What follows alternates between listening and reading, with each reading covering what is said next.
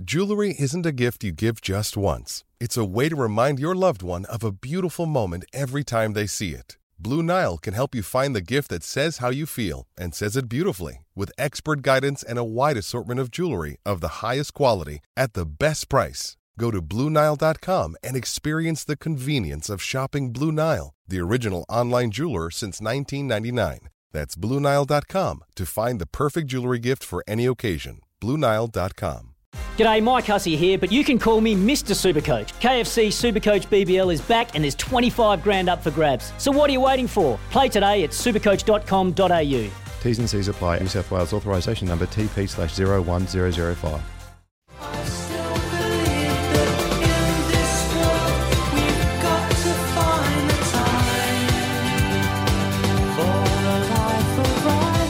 Ah, it's that time of day. This has got a massive following because this man is in red hot form. Last week, he tipped a horse called River Rubicon to win oh, at the races at, I think it was Northam. He tipped Ginger Flyer. Oh, he had Divine Beast. He had Come Magic. Media Baron didn't go in. He just, he just was absolutely tipping the joint down. And we did also mention to him very kindly, good luck playing for the league team against Claremont. You didn't play. I turned on the TV and you weren't even out there. What was going on, Morgan?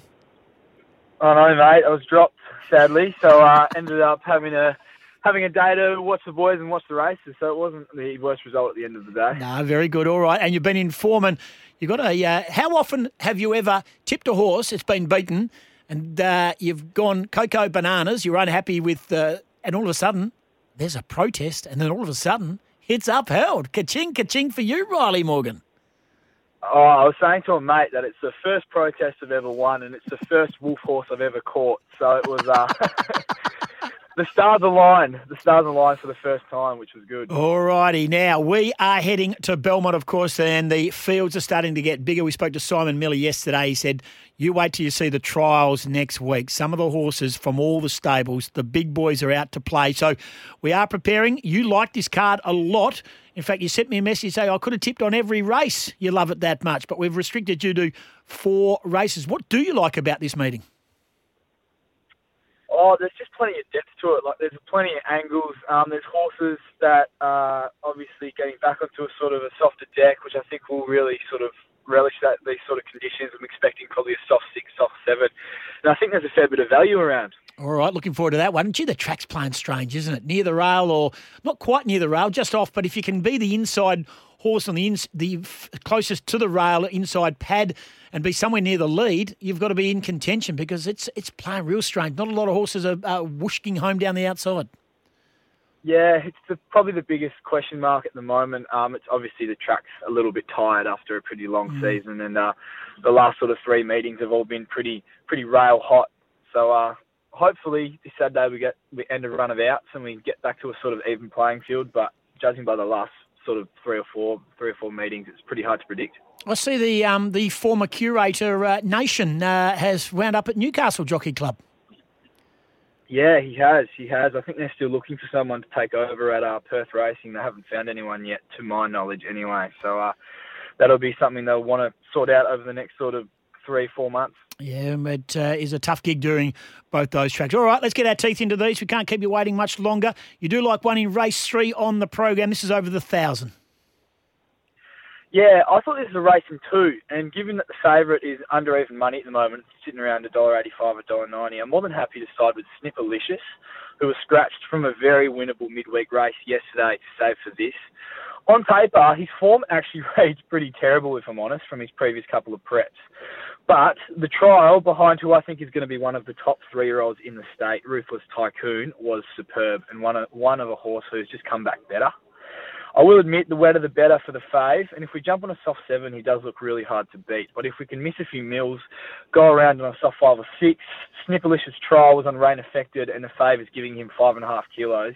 He's definitely worth backing at around that eight nine dollar mark. Alrighty, race three, Snipperlicious at Belmont, Life of Riley, Riley Morgan. I hope you're writing these down. Always gamble responsibly. Let's go to race five on the program. And interesting, Chris Parnham, who uh, is riding for Michael Lane La Farola but you've uh, tipped the horse that he actually rode to victory last start, Bad Wolf. Yeah, I thought this race would definitely divide opinion between the sort of top few elects in the market, and I'm going to side with the horse from the Money Mailer yard in Bad Wolf, who I think is just flying. And what bodes well for him here, I feel, is coming out of that last win, once they passed that sort of 600 mark, they really picked up and went at a real frantic tempo in the run home, and he's had to go around all of them from last. Such was the strength of that win, which I don't think he has to do here from the draw.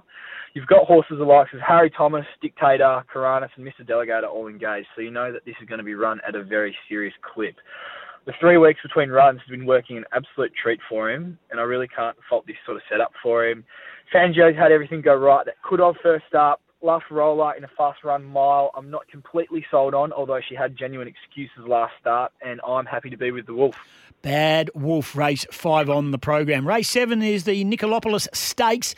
And the very, very talented and rising star of racing, the Luke Fernie trained IC Red, IC Red at this stage is the early favourite. But you've gone for two horses. You like two in the race, and that's not one of them. Yeah, interesting market this one, Goss. Um, I thought when you compare the runs from the Jolly Beggar, which was the main sort of mm-hmm. form reference for this, and the fact that Charlton Eddie gets a two kilo swing on Icy Red, Icy Red, the fact that Charlton Eddie is longer in the market and only 50 cents shorter in the market than a horse the likes of Son of a God, who I give absolutely no chance, is just wrong for mine. Was by far the more superior of the two runs, and if you could guarantee me that Charlton Eddie were to find the top here, I'd just about be chips in, but that's not how racing works, sadly. I just hope that Turner's aggressive from the gate and tries to find the top and think he might see the favourite ridden with the intention of finding some cover this time around, especially given I think he's a little suspect at the 1200 metres, which is Charlton Eddie's bread and butter trip, and keen that he can turn the tables. Okay, Charlton Eddie. But, also, but yeah, Crystal Spirit, a horse that owes us nothing, owes us nothing. I also wanted to touch on Crystal Spirit with the alternative form lines. And if you have a look at that last start second to Captain Chaos, if you haven't watched the replay, I suggest you do because it was one of the more extraordinary last 600s you will see to almost pinch that race. Obviously, it's not ideal when a horse misses the step, but he seems to step much better under O'Donnell hence why they might have opted not to claim here with Lactar if they're allowed to sort of claim in this race. I'm not sure. And if he can land at the rear, blending in with something to take him into the race, if they can make ground down the middle of the track, I have no doubt he can let rip and run over the top of these. And thirteen to fourteen dollars is a huge price to be finding out. Alrighty, so there it is. There sound very bullish about Charlton Eddie but uh, wouldn't be surprised if there's a blowout with in the form of Crystal Spirit. And we go to the last race nine on the program, and you're jumping back into bed with the Money Maley stable. High pressure thousand, soggy track. It's a ready made setup for all day session here in the last. I thought he was very unlucky last start when held up at a crucial stage. And if you watch the replay, he also dips quite badly halfway down the straight. But once he sort of balances up, he just chews ground off them late. The speed coming from all over the shop here, meaning you can almost guarantee a three deep moving line. If Rawiller can just park him in that three deep with cover line and be the one having the last crack at them, he'll definitely be showing his hand late in the piece. Glasgow girl? Yeah, well, a thousand metre traditionally isn't her go, nor is a genuinely wet deck, but I simply have to have something on Glasgow Girl at double figures off the back of her trial mm. leading into this fresh assignment. The way she hit the line untouched in one of the hotter 930 metre trials you'll see is one of a horse in for a very, very good preparation, I think, Goss. Drawn well, can hold hold a spot, I just can't let her go around without something on. All right, from the Brad Graham stable. All right, races three, five, seven, and nine. Write these down. Race three, Snipperlicious. Race five, Bad Wolf. Race seven, Charlton Eddie with a watching brief on double figure odds, Crystal Spirit. Race nine, all day session, and Glasgow Girl, if not this start, but certainly in the future. Now, we're going to Northam today, and I noticed that you didn't message me a winner or three, and the horse that I liked today, uh, but should have known straight away as soon as it started to rain that it wasn't going to make the trip up, of course, and that is Yulong Earth, which was going around in race six. I liked it at each way odds first up, but I think the wet track was a bit of a turn off for uh, Mark Bairstow. Do you like anything at all up there at the Avon today? Yeah, I think uh, Roman Flirt would be terribly hard to beat in the last, but I'm more interested in seeing how these uh, Simon Miller hot trialers go around mm. earlier in the day. I think they'll make for some uh, very interesting viewing for sure. Yeah, well, we spoke to him yesterday, and he said he does like Noble Born, thinks it's a nice horse, but he said he wouldn't be selling the house. So there you go. That might be a bit of a lead, but uh, you never know with the mayor of Subiaco. He might be putting us all on a smelly path. Hey, appreciate your time. You're in rare tipping form, and if I don't see you playing league football on the weekend, are you in the Resi's finals as well, you blokes? Yes, we are. We are. We're playing off to get into a grand final this weekend, this oh. Sunday. Whatever, whatever you do, mate, get a kick, play well, and more importantly, back a few winners and gamble responsibly. Riley Morgan, thanks for joining us. Thanks, Goss. Yeah, Have a good one, mate. Yeah, he's a good man. He's a very big part of what we do, and he's got a very big following here on Sporting Goss.